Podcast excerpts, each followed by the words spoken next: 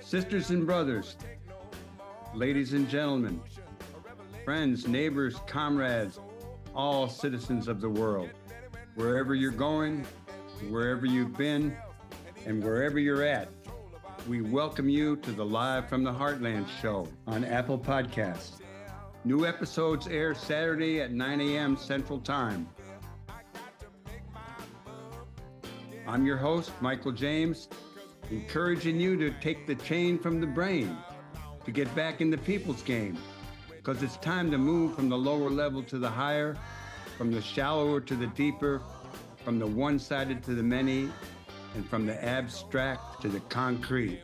So, without further ado, let's get it on. Hello, everybody, and welcome to Live from the Heartland for the week of January 20th in the great year 2024.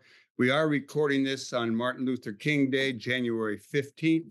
We are in the heart of Rogers Park in Chicago, and I am Michael James, your host for today's show. Our guest today will be the former alderman, longtime professor, keen eyed fellow uh, regarding politics in Chicago, the one and only Dick Simpson. And then we're bringing back another old friend, Warren Leming, used to be involved with a band called Wilderness Road and a lot of other things since then. And we're going to talk the American underground and bohemian culture, what it used to be and what's lacking today. So, a couple of good things. Uh, one of the things uh, happened late last night. Again, we're recording on the 15th. Uh, was that Bernardo Arevalo is now the new president of Guatemala. And you political folks with keen uh, memories remember that in 56, the United States helped to overthrow a fellow named Arbenz, who was a progressive and popular leader.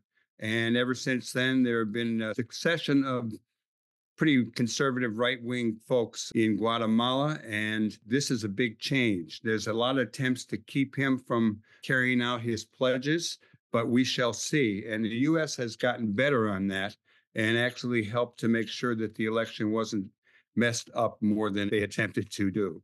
This also being Martin Luther King Day when we are recording this show, I thought I'd share a couple of memories. King's speech, uh, you know, I have a dream, that kind of thing, always has gotten to me. A lot of tears over the years swell up. I first saw Dr. King in the summer of 1966 when I was working in Uptown with JOIN Community Union, and we went to a rally at Soldier Field. And I remember him driving in in a convertible along with then Senator Paul Douglas. A few years later, I uh, in 1963, I went to the March on Washington, and I uh, found something I wrote in the Rag blog about that. I was going to school in Connecticut up at Trinity, taking a Spanish class, and myself and two other fellows took a ride in a little green, I call it a critter, but it was a Volkswagen. So I'm going to quote myself here. The morning of August 23rd, 1963, we were moving, first in the little green critter of a car surrounded by busloads of people on the Freedom Road. Then we walked, marching, surrounded by a mass of humanity. And then thousands upon thousands of us stood together as one at the Lincoln Memorial and Reflecting Pool. We felt a real sense of hope and togetherness, a belief in the future. To this day, I welcome the tears that come often when I hear Dr. King as he declares, I have a dream we shall overcome someday, black and white together. That day is good forever. I also got to meet Dr. King briefly in a West Side apartment with Rennie Davis back in the summer of 66, I believe. And then I had the honor of being a speaker at a peace march on March 25th, 1967, at the Coliseum, along with Dr. King, Emil Mazey from the United Auto Workers, and Dr. Spock.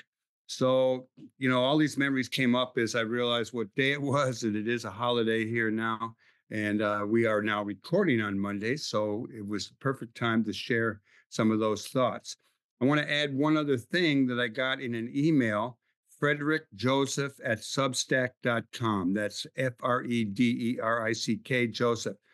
And he has a piece that I got in the mail today. And he is an, an author, a best-selling New York Times author. says, now heralded as a symbol of peace and racial harmony, Dr. King was, in the context of his time, a figure of immense controversy, a radical whose vision for America challenged the very foundations of his societal structures. You know, this is an article called The Co opting of a Radical, the deliberate distortion of Dr. Martin Luther King's legacy. Again, Frederick Joseph at substack.com if you want to read the whole thing. It's very good. Okay, that's enough chatter for the opening of the show. We're going to have a little musical break brought to us by our engineer, Hal James. And then we'll be back with Dick Simpson. And we're going to talk about a new book that he has that basically is about Chicago's modern mayors from Harold Washington to Lori Lightfoot. Be right back.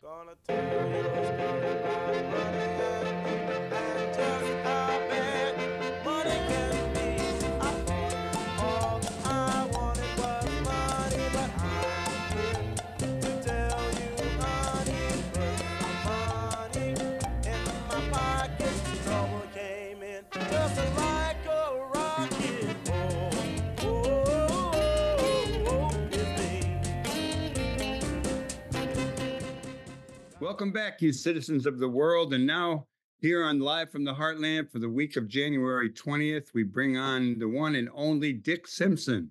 He was an alderman way back. He's a longtime professor at University of Illinois Chicago and an author. And what caught my attention this time, and he's been on the show a number of times, was a panel put together um, that included uh, a number of people talking about uh, Chicago's past mayors, basically Chicago's modern mayors from Harold Washington to Lori Lightfoot.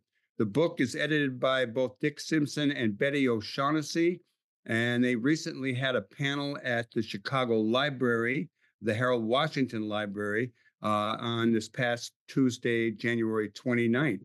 I had hoped to go, but I get lazy later in the evening, so I got you in person, well, so to speak, resuming it.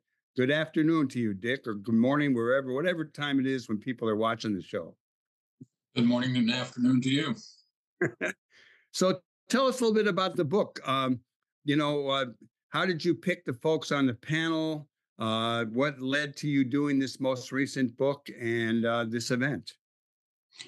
So we were setting up some panels at UIC uh, when I before I retired, and we had in various scholars, journalists, sociologists, political scientists to talk about the different mayors and to try and figure out what happened and what Chicago's political history was like, because it's very easy for us to break up our history in terms of mayoral uh, eras. We all remember like the Harold Washington era or the Lori Lightfoot era. So that made it a very compact way and a very compelling way to tell the story of modern Chicago politics. And uh, how did the event turn out? And who was on the panel? So um, we had different authors for different mayors. The ones who were actually present uh, for the panel were Betty O'Shaughnessy and myself, Kari Lydersen and Daniel Bliss, uh, who was at IIT. And uh, we had Monroe Anderson, who was the press secretary for Mayor Sawyer. And I was reading the comments also from Dennis Judd, uh, who was a former head of department at UIC and is now retired in St. Louis. We had two authors who weren't there uh, from Washington, D.C., who did the Harold Washington chapter. Um, it was um, a, a grand adventure looking back at Chicago history and trying to make sense out of it. And these authors all have very special insights. They don't agree. They're all you know, uh, doing different mayors and doing different points of view and different ways to approach the topic. Was Kari Lydersen actually on the site? Yes, yes. Oh, I didn't know she was back in town. And yeah, Daniel, she is. Daniel Bliss is not Daniel Biss, the mayor of, of no. uh, Evanston. I yeah, that, there is some uh, confusion about that. Uh, we would have been glad to have Daniel Biss as well, but uh, Daniel Bliss is a one of my former students who got his PhD and is now associate professor down at IIT. Well, Daniel Biss is busy dealing with the uh, the blowback around creating a new stadium up in Evanston. And if people listened to or watched last week's live from the Heartland, uh, we had both uh, Jim Knadel, a former track coach at Northwestern, as well as uh, the activist Jeff Smith, talking about all those things, including the mayor there. But back to Chicago's mayors, what was the highlight of it? Uh, who impressed you the most? Who won your heart? Who uh, changed your mind on anything? Anything like that come to mind? I think that's true of all of the mayors. I think we uncovered a new way of looking at each of them. But the book has an arc to it, uh, or the history has an arc, and the book records that arc. It runs from Harold Washington and to Lori Lightfoot, bookending the progressive eras of modern Chicago history, which is being carried on by Brandon Johnson. Uh, but it has in between, uh, there are really two kinds of mayors the progressive reform mayors, and then there are what might be called the establishment builder mayors. Uh, think, for instance, of Richard M. Daley building up the lakefront, um, uh, putting those fences around uh, the parks and the schools, uh, beautifying Chicago, making us uh, at least presiding over when we became a global city. So, builder in that sense, like his father was. Now, I fought with his father every year of his life uh, that I was at least around in Chicago. So I don't mean to say that we always agree with what they built or how they neglected the neighborhoods to build it or the racism that's existed in Chicago. But it's important to recognize the contributions and the failings of each of the mayors. And that's what we tried to achieve. Well, let's uh, let's go through these mayors one by one. Let's start with our favorite, uh, probably yours too, but uh, I'm not sure. Uh, Harold Washington. What do you, what did uh, the panel have to say about Harold and his his short reign here in Chicago? Well, for each mayor, we asked essentially all the authors to to to work on four questions. How did they get elected? What was their relationship with the city council and also the various groups like the labor and business communities and the, and the local neighborhoods. Uh, then, what were their big challenges? What was the crisis in their administration, or the challenges, and how did they rise to it? And then finally, what is their legacy? To go through that with Harold very quickly, uh, Harold, as you know, got elected with 36% of the vote in the primary. He did not get 51%. He only got 52% in the general election. Uh, he was a real challenge to the establishment. Um, you know, you had two white uh, people running against one black man, and uh, you had the combined forces of the old and new machine uh, trying to beat off the progressive reform, uh, of which you and your colleagues up at the Heartland were very much a part of. Um, this was really an incredible election. Uh, you know, we remember some of the key events like uh, out on the northwest side of Chicago when even Vice President Mondale was uh, jeered, and when uh, there was real fear that uh, maybe Harold would be killed in the process. Very angry mobs uh, at some of the churches and other events on the northwest side. but Harold prevailed. And his biggest challenge was probably the challenge with the city council. Um, it, he also had the challenge with Reaganomics. He was dealing with two different problems. One, he didn't have the votes in the city council. There was a 29 21 split, the so called council wars. Uh, and at the same time, Ronald Reagan was president. and uh, Harold had led in Congress the protests against Reaganomics. Um, and he continued, even as mayor, to have to fight a lack of money from Washington and a lack of support in the city council. Uh, he did have uh, this strong support of the neighborhoods. He was able to rally all of the community, of many of the community organizations in Chicago. And uh, through their combined efforts, they finally overcame with a court case uh, the gerrymandering, and Harold got a majority in the council. But he only lived seven months after that happened. Uh, interestingly enough, the split in the city council went from 29 to 21 to 40 10. Uh, there is an automatic transfer whenever the mayor gets the full power, the aldermen bend their knee. Well, we loved Harold, and we're real sorry that he didn't live longer. Um, I remember when he came to the Heartland, uh, he was there for a great rally, but he was also there on another occasion, and uh, he ate the catfish, but not the vegetables and not the cornbread.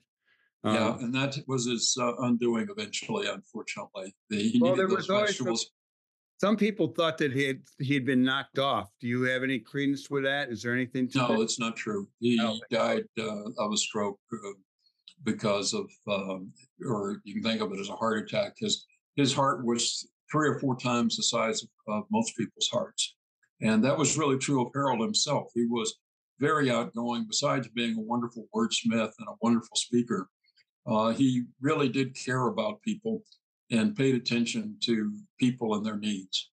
Yeah, I still think that he deserves a lot more attention than he's gotten on even on the national stage. But uh, we, that that'll come, I'm sure, over time. Let's go on to our next mayor. Who was our next mayor after that?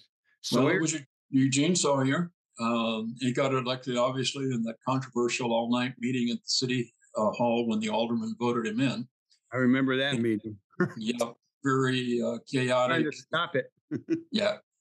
Um, there are a number of things about uh, Sawyer that really most people don't remember. First of all, uh, although he got elected by the white aldermen, um, the old 29 who were opposed to Harold, uh, he managed um, his program was the Harold Washington program. Uh, the, things he carried forward were the Harold Washington agenda. And many of the people in the cabinet and in City Hall were still Harold Washington supporters. Uh, and that's usually not recognized. One thing that is pretty well known but not thought about, he had the most divided city council maybe in the history of Chicago. And I've studied many of them, but certainly in the last 50 years. And because it wasn't a rubber stamp, it was almost anarchy. There were 187 divided roll call votes in a single year. That they couldn't agree that whether the sun came up this morning. Uh, well, some Chicagoans looking outside might have a doubt about that too. But it was that divided. It was chaotic. But he got through important legislation uh, that moved the city forward. Uh, he was uh, defeated. Each of the mayors you know, one of the findings in the book is, of course, whites are no longer the dominant only race in Chicago and controlling all affairs. Uh, to be mayor, you had to have the support of a couple of parts of the racial coalitions in the city. And Sawyer uh, couldn't get a unified black support and couldn't get the progressive support. Uh, so he lost badly uh, in, uh, in the election. Uh, he's an underappreciated uh, figure. He had many flaws, but uh, he uh, he was better than most people understood. We go forward to Richard M. Daley, another Daley, another 22 year mayor. Um, Richard M. Daley did a number of things. Um, he did calm the racial tensions in Chicago, uh, which were still going on in the city council during the Sawyer reign. Uh, they were becoming explicit again. Uh, he did was a builder, establishment mayor. Uh, the negative side, I've already talked a little bit about the lakefront and the other things he did, but the downside uh, was uh, that there was corruption. He re-erected the machine, this time plugging in the rich global economy, the people who benefited from the global economy, the lawyers, the bankers, the uh, the traders, and the others. Uh, and that uh, allowed him to have complete power. He used patronage. The Sorich decision showed that he had 5,000 patronage workers, but they weren't through the regular ward organizations. The uh, ward committeemen and others had often broken with him and tried to put him down after his father's death. So he created his own patronage army. Um, you know, so uh, his greatest downfall was that he sold off the city assets as one-time uh, uh, financial benefits to be able to balance the budget without increasing the property taxes, and that created many of the problems. Most people remember the selling of the Skyway, but much worse was the selling of the parking meters. And then we go on uh, to Rahm Emanuel, who's sort of Daley on steroids. Uh, Rahm Emanuel uh, raised $32 million to run for mayor. Daley had created the idea of running a presidential style campaign uh, for mayor uh, with people like David Axelrod and Rahm Emanuel on his staff. But Emanuel was able to buy big ads to really uh, push through. He no longer had a patronage army, but he had so much money uh, that it didn't matter that he didn't have a patronage army or didn't have much of a patronage army left. Uh, he did, like Daley, do a lot of building. He completed the Daley program in a way. A lot of parts of Millennium Park, a lot of the redoing of Navy Pier actually happened during the Rahm Emanuel era. But it was still downtown. It was still trying to attract the new tech industries and be part of the global economy. All of those things were pretty positive. But the downside was the neighborhoods were harmed. Uh, most many of your listeners uh, viewers will know about the book mayor 1% by Kari uh, she uh, continues that theme a bit in the uh, in this analysis in this book uh, closing mental health centers the closing of 50 public schools and so forth during the Emanuel era and then we get to lori lightfoot uh, lori lightfoot i think um, uh, has also been underappreciated. And I'll just cover a few things. First of all, Lori's election uh, was sort of a near miracle. Um, at the time, uh, Rahm Emanuel dropped out of the race roughly Labor Day. Uh, he had 31% support. It was clear he was going to have a hard time being elected mayor, but all of his opponents, the most, the strongest, had 16%. And Lori Lightfoot had only two or 3% support when it started. Uh, she was outraised. Bill Daley raised $9 million. Uh, Toni Preckwinkle raised $5 million. Lori raised $1.5 million, but that was enough. And uh, mainly she got elected on a, a reform platform. And there were two parts to her coalition a good government reform part of the coalition and a progressive part of the coalition. She delivered better to the good government coalition but she did very progressive and important things, uh, such as uh, the South Invest Southwest program. She also confronted COVID and saved thousands and thousands of lives because we did right with COVID, whereas we're having such a great struggle today with the immigration problem uh, under Brandon Johnson. Uh, I could go on on any of these, but I'll follow your questions. Well, first of all, there's a couple of mayors in there that are, well, I, am going to bring it up to our current mayor, Brandon Johnson. I mean, uh, I would say that Lori kind of had a progressive uh, base of support. Uh, the new mayor Johnson does, and certainly Harold did.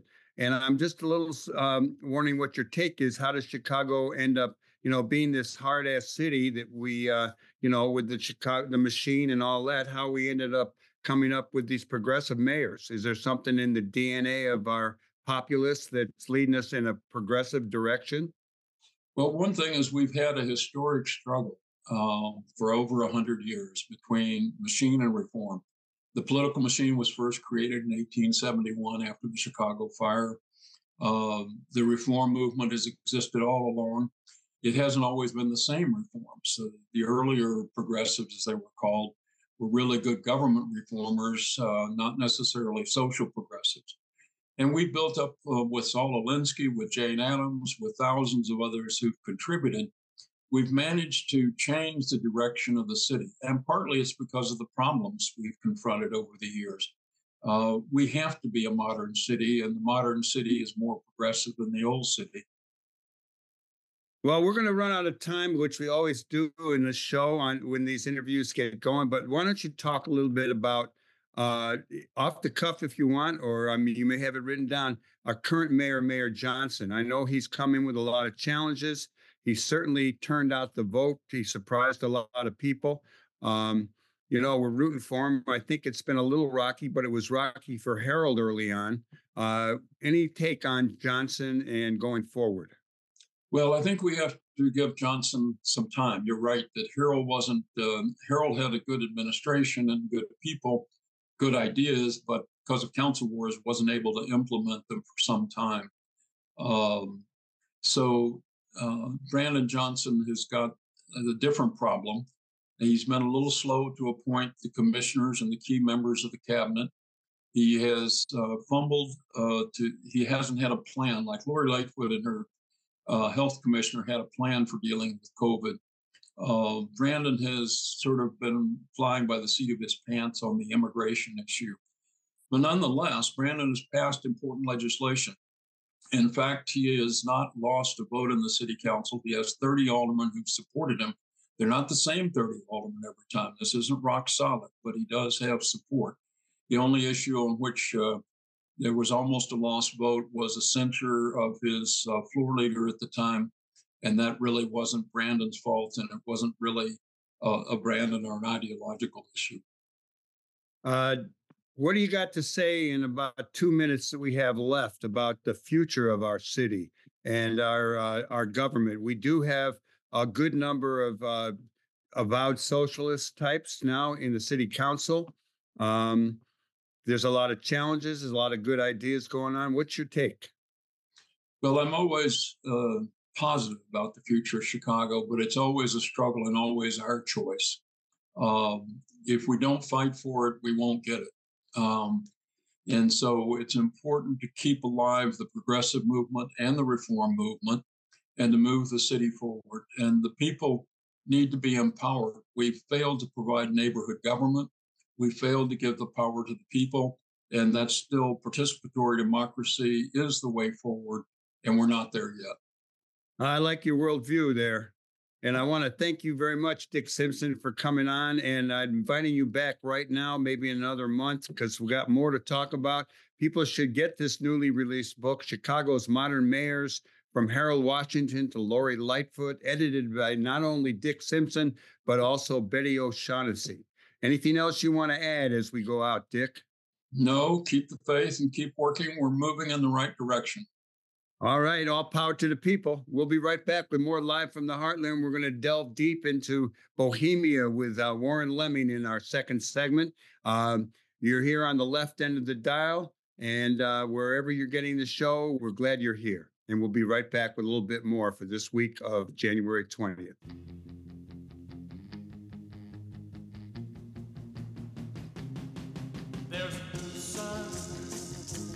Rising up angry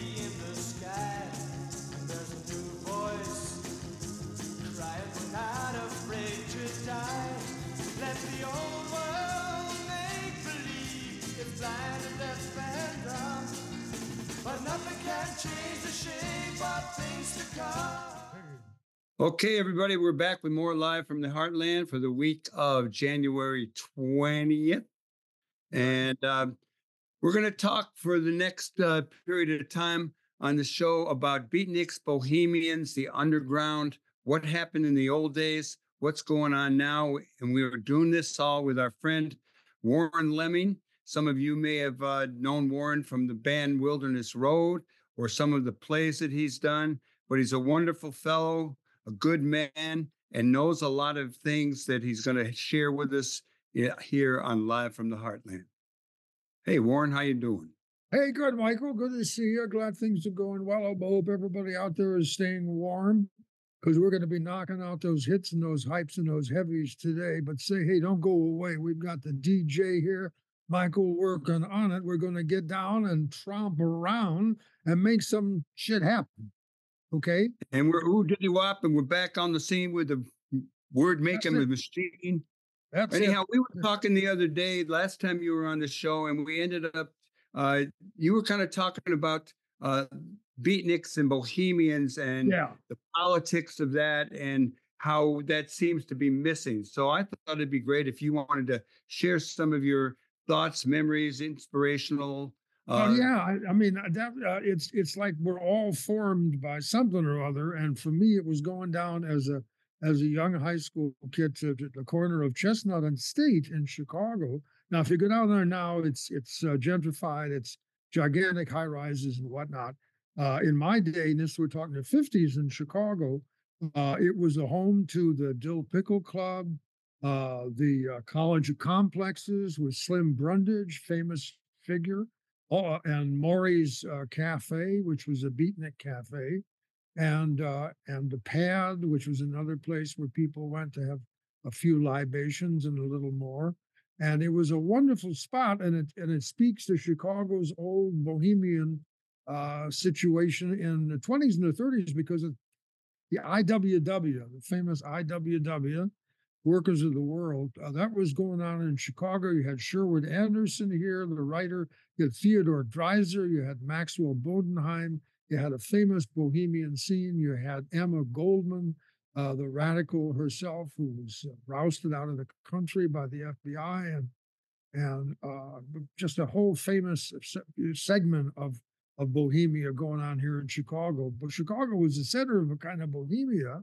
And that brings us to the next topic, which is a book that's coming out through Kerr Publishing. It's being re-released called Hobo Bohemia. Okay. And it's uh it used to have an introduction to it, still has an introduction to it by my old friend Franklin Rosemont, who I met in Proviso High School years and years uh-huh. and years ago. And he had uh, a little thing called the Lantern, which is a mimeograph sheet and some friends of mine, Alex Gadash, myself, and some other people wrote for it. We did radical poetry and whatnot, and we were accused by one of the uh, faculty of being communists. So we were called into the dean's office, and uh, we were summarily uh, going to be kicked out of school. But somebody who was a, a progressive on the faculty got wind of this and actually stepped in and saved us and said, I know these kids, they're decent, God fearing Christians. Don't, you know, don't, don't chuck them into the snow. So we were saved in that sense, but that'll give you some idea of the kind of hysteria that was going on in the country in the 50s. But more to the point, uh, Chicago was a center in the 20s and the 30s, and even before uh, of, of, a huge radical bohemian um, co- community there was a thing called the Anarchist Picnic in uh, the, in Chicago, and this was before the turn of the century, and it annually drew forty thousand people. Okay, if you can imagine that. And of course, Chicago was famous because in 1886 you had the Haymarket incident, uh, which led to the uh, the hanging of four men and uh, the imprisonment of three others. And then Altgeld, who was later the governor, pardoned them and and had his career destroyed because he had pardoned these fellows who had been charged. Their crime was advocating an eight-hour day and the union movement, and that got them in such terrible trouble that uh, four of them were hung, uh, and they packed the court, and uh, it was a pretty awful situation. But Chicago was the site of the that that the most famous, I'd say, the most famous uh, class incident of the 19th century. That you know, Altgeld, some people might not, not know, yeah. but there is Altgeld Street in Chicago, named after right. the great right. governor. And it's right off of Lincoln Avenue, somewhere north of Fullerton, yeah. as I recall. And there's also a monument to him and a, a, citation from his speech uh, when he uh, freed the Hay, Haymarket guys. And they they went after him. They destroyed his career, destroyed his uh, his financial life, and he paid a terrible price for having done the right thing. You know, it's a little like we were talking. Pardon? When we were talking uh, a couple weeks back and started yeah. to think about getting together on this, um, yeah. we were talking beatniks and bohemians, the underground, and right. Uh, right. I started th- I started thinking of things like Allen Ginsberg, right. that poem Wichita Vortex Sutra, yeah. and Ferlinghetti with uh, Coney Island of the Mind, and then even back to Chicago with um, the likes of Eddie Balchowsky, You know, right. so t- throw in on some of those people. Well, Eddie was a, was a guy that I knew well. He's a wonderful artist, and I have some of his work to this day. In fact, but Eddie Balchowsky, Sid Harris, uh, Johnny Rawson. Um, these were guys who had gone off and fought with the Lincoln Brigade in the 30s uh, in Spain and then they came back to the United States and uh, were mostly harassed by the FBI for the uh, the uh, to the end of their days. But they were they they were termed uh, that Orwellian term for them was premature anti-fascists, which meant that they yes it was good that they were against Hitler, but they did it too soon.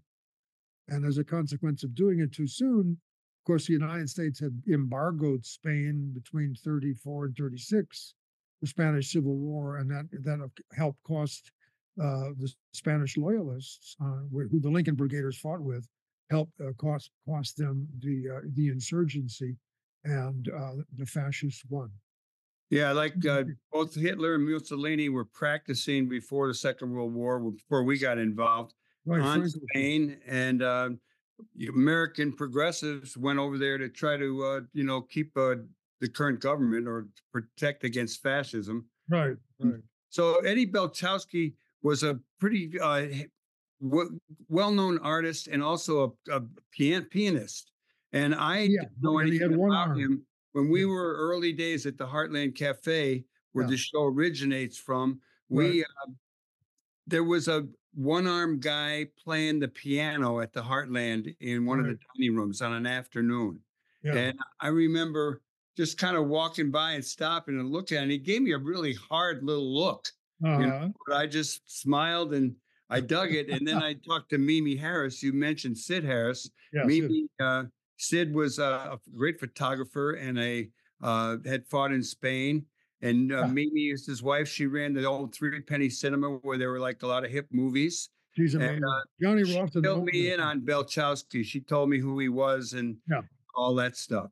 And I wish I had known more about him early and even talked to him when I He's had an amazing guy. could have talked to him. Yeah, but that's the, again uh, Mimi Harris, wonderful, wonderful, amazing woman, uh, wife to Sid, and Sid was a terrific photographer. Eddie, an artist, and uh, had one arm. I saw him in a documentary which had been shot and was being shown uh, in East Germany, of all places, in East Berlin in the early '80s. And lo and behold, I went to see it, and uh, there was Eddie popping up on screen and uh, talked about his. Um, his experiences in the in the Spanish Civil War. He lost an arm in the Civil War, and uh, he remained a one-handed uh, piano player of uh, real ability. Just a marvelous, marvelous character.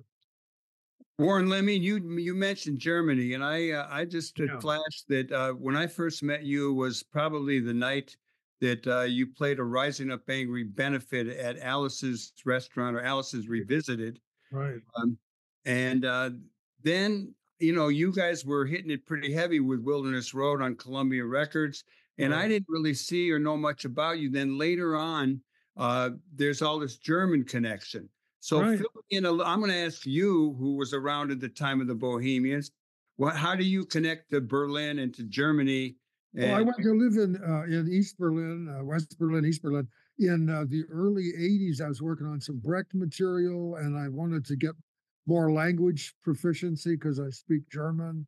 And off I went, and I wound up living at uh, part of the time in East Berlin, and that was very difficult to get into in those days. You had the wall up, and they were, uh, you know, considered persona non grata by the American government. And lo and behold, when I came back from Berlin, I got a call from the FBI, and they said, uh, you know, would would you mind if we came over and interviewed you, or we we had a little talk? I think that was the way it was phrased.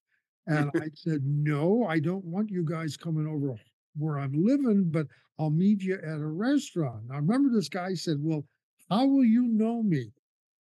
And I said, uh, we'll, I'll meet you at the Busy Bee restaurant on Damen Avenue in Wicker Park. And believe me, I will know you. So I walk in the Busy Bee that morning, and there's a guy in a white shirt, uh, red tie, blue blazer, uh, khaki pants.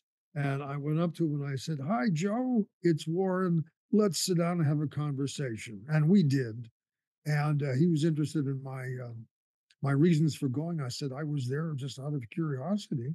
And in those days, you had to be officially invited normally. And he and his question to me quite accurately was, you know, well, what what what brought you there? I said I was interested in what was going on. You know, they it's it's it's a socialist country, so called, and uh, I was interested in how that was working and whatnot. And uh, have you been out of the country? I I asked, and he said, no, I've never left. I said, well, you got to get out of the United States to get a real good understanding of what's going on here.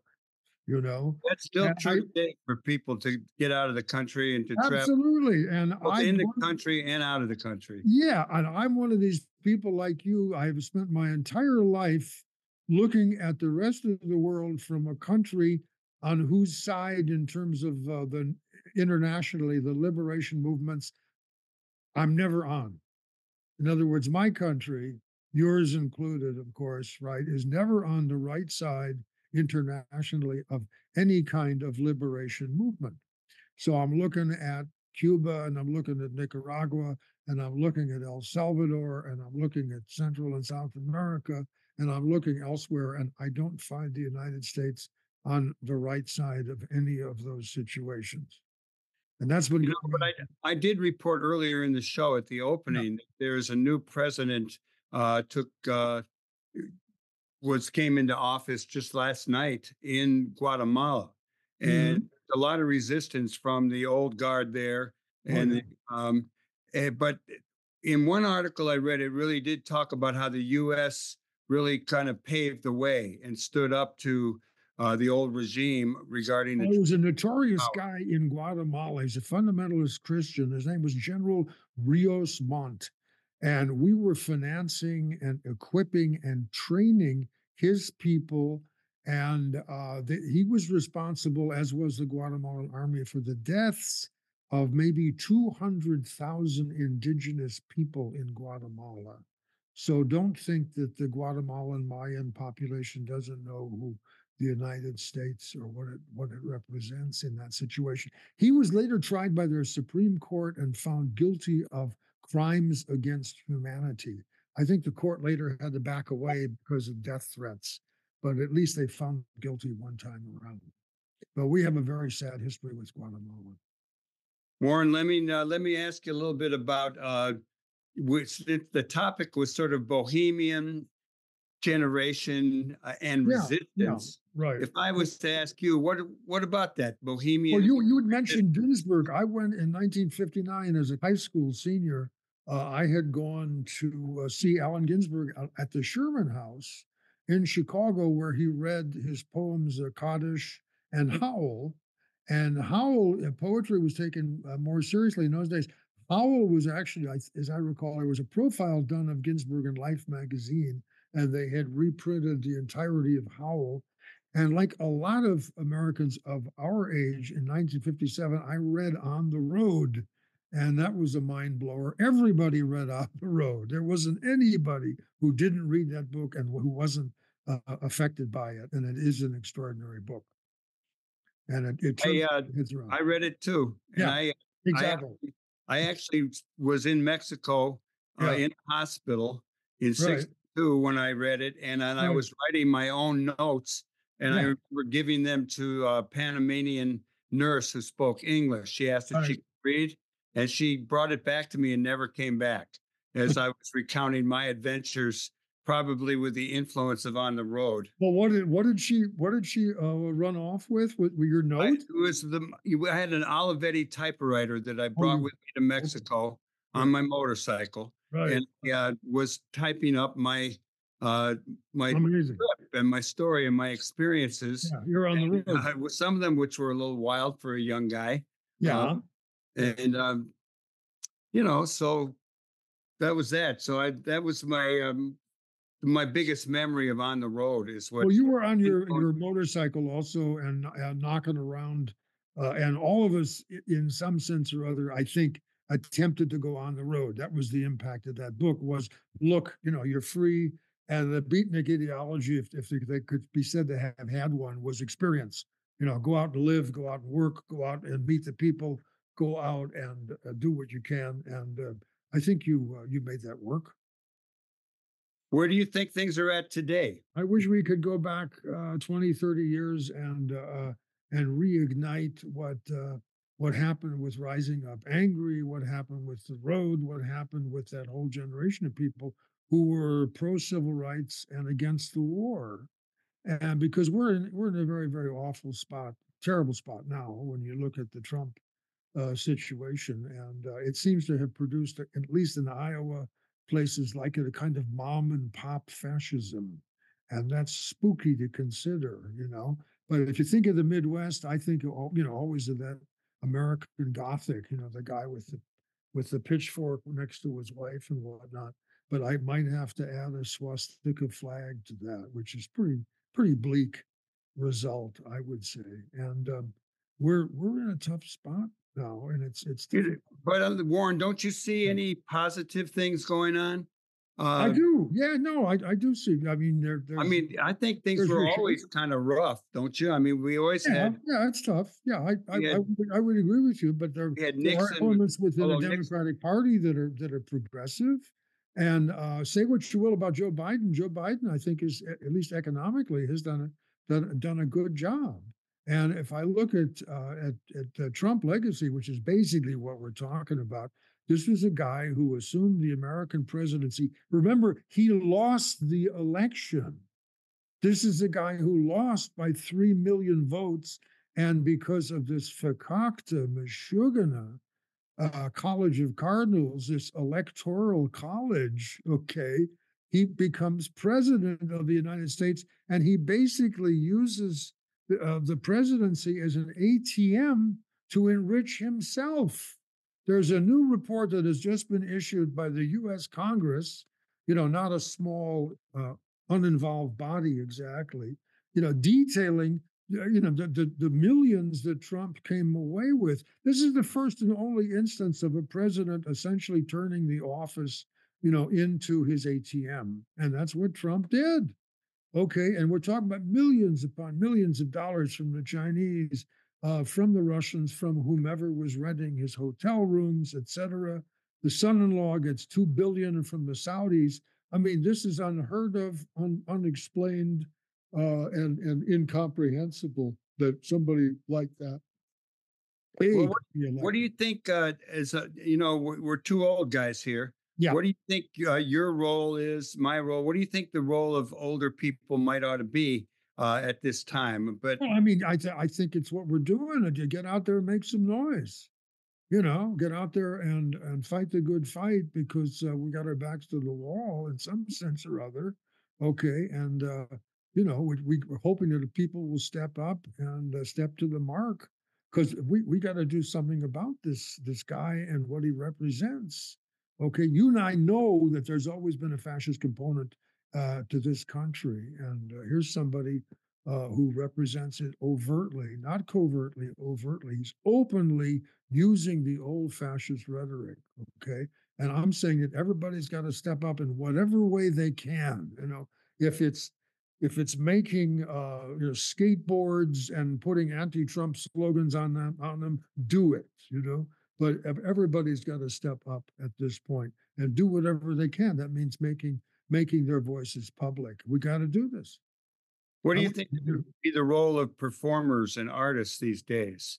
Um, I, I think they ought to take their lessons from uh, from somebody like Brecht and not from David Mamet, who's a Trumper. Okay, and uh, Mamet's a Trump guy, and I'm saying look to Brecht in terms of uh, you know doing some uh, some political uh, theater, whatever, do some cabaret, uh, you know, and and look for venues where that's possible because we. Uh, uh, it's it's simply a, a matter of survival at this point. I think. Warren, talk a little bit about Brecht and what, what attracted you to Yeah, Brecht and yeah, what yeah. you like Remember, about he's- Brecht. He's he's the major playwright of the 20th century. Unfortunately, uh, as they say at the State Department, he was a communist. Okay, a very committed communist. And I've looked into his work ser- uh, seriously, and he's a great poet. Uh, you know, and he was a, a wonderful writer. Did some marvelous uh, theater. I think he did 40 plays. He was a great director, a great theater person. As you make your bed, so you will lie in it, and no one to pull you through. And if someone's doing the kicking, that would be me. And someone's going to get kicked, that would be you. Okay. So this is this is a little taste of Brecht. And uh, he's he's he's just simply the the guy you gotta you're going to take on 20th century theater or 21st century theater. You gotta uh, you can't go around them. You got to go through them. You got to learn your stuff. We don't do we don't do that stuff well in this country. Okay, we do Tennessee Williams okay. He's a native, but we don't do Brecht well. There's a production coming up at a little theater in Chicago of Mother Courage, which I urge, urge everybody to check their papers, check New City or whatever, and go out and see. My friend Hugh Iglarsh over at New City is going to be reviewing it, but it's Brecht, Brecht's masterpiece, and uh, I urge everybody to see it. I think it's the Trapdoor Theater who were doing it, uh, if I'm correct in that. So you know, try to see it. It's a masterwork, and uh, it's also tendentious stuff. Warren Warren Leming, can I ask you, are you still writing plays? I do a a weekly Facebook uh, poetry uh, thing, and I, I write anti-Trump, anti-regime poems uh, uh, for Facebook under my own name. And uh, we're working on a review. They're also working on a book, which I got to get around to getting together. I got to get it edited, and I'd like to get that out there too. And people support Kerr Publishing under the wonderful aegis of Tamara Smith, who's a wonderful activist organizer. Michael, you know her. I know her. She's a marvelous gal. She's in Mexico City part of the time, but she is uh, doing great work at Kerr Publishing, which is, by the way, the oldest left publisher uh, in the United States. Now, I know a lot of this stuff sounds like nostalgia to people, but, but it's but it's not. It's it's still an active part of a great Chicago tradition of which uh, Rising Up Angry and Mike James and Wilderness Road and all these other folks are part of. Okay, Chicago was a very very left town, and and it remains in in part, you know, still like that. And I urge everybody to get out there and make some noise bang on, you know, your your silverware, etc. Well, people, eh, we're we're recording this in the midst of a really cold spell here, right. and so no one's running around outside. But I think that uh, Chicago is, in a lot of ways, in a good place. We've always had challenges. We have current ones coming up with right. the number of immigrants coming here, but right. there are, um, you know, we got a, a, more progressive city council. We have a much better mayor than. Yeah, uh, I think there are five socialists on the city council. There are five yeah. guys who identify as socialists, which is unheard of. I mean, this is the city of, uh, you know, Daley going back to the 68 convention, uh, convention in which both you and I played a part. You know, we were there in 68. We're 68ers, you know, we, we were there for that, you know.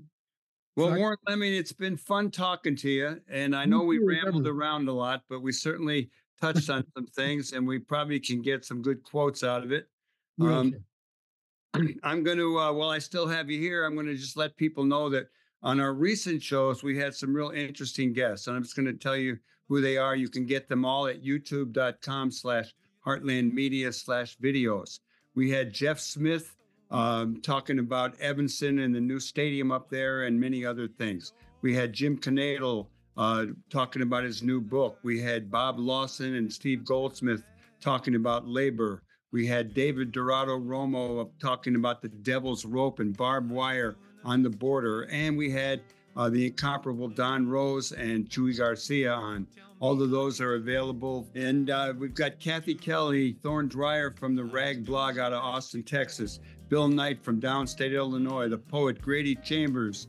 Uh, we got Peg Dublin uh, coming on talking about some uh, activities for older people. So, we're glad you've been tuning in to the Live from the Heartland show, however you've gotten it. Remember, just because someone's grumpy about life and money doesn't mean they have to uh, help vote in a fascist. So spread the word. I want to thank the people who made the show possible. That would be our engineer, Hal James, our producers, Katie Hogan, Tom Clark, and Lynn Orman, our guests, Dick Simpson and Warren Leming.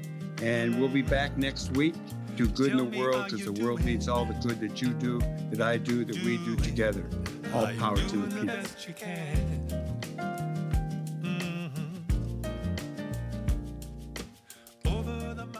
We want to thank you for tuning in to the Live from the Heartland show on Apple Podcasts. New episodes air every Saturday at 9 a.m. Central Time. You can listen on Spotify podcasts by looking up Live from the Heartland. Episodes are broadcast on WLUW each Saturday at 9 a.m. on the left end of your dial, 88.7 FM in Sweet Home Chicago, or streaming everywhere worldwide at WLUW.org. If you want to tune in a day early, episodes are broadcast on Lumpen Radio Fridays at 9 a.m. on 105.5 FM and streaming at lumpenradio.com. Video episodes are available on Fridays beginning at 9 a.m. on youtube.com slash heartland media and also on CAN TV each following Thursday at 9 p.m. on Channel 21 or streaming everywhere else at cantv.org. I'm Michael James, and I'm glad to have been your host. Until next time, remember, do good in the world because the world needs all the good that you do, that I do, that we do together. All power to the people. Over and out. Gone to limb. Are you doing the best you can? Tell me, are you doing?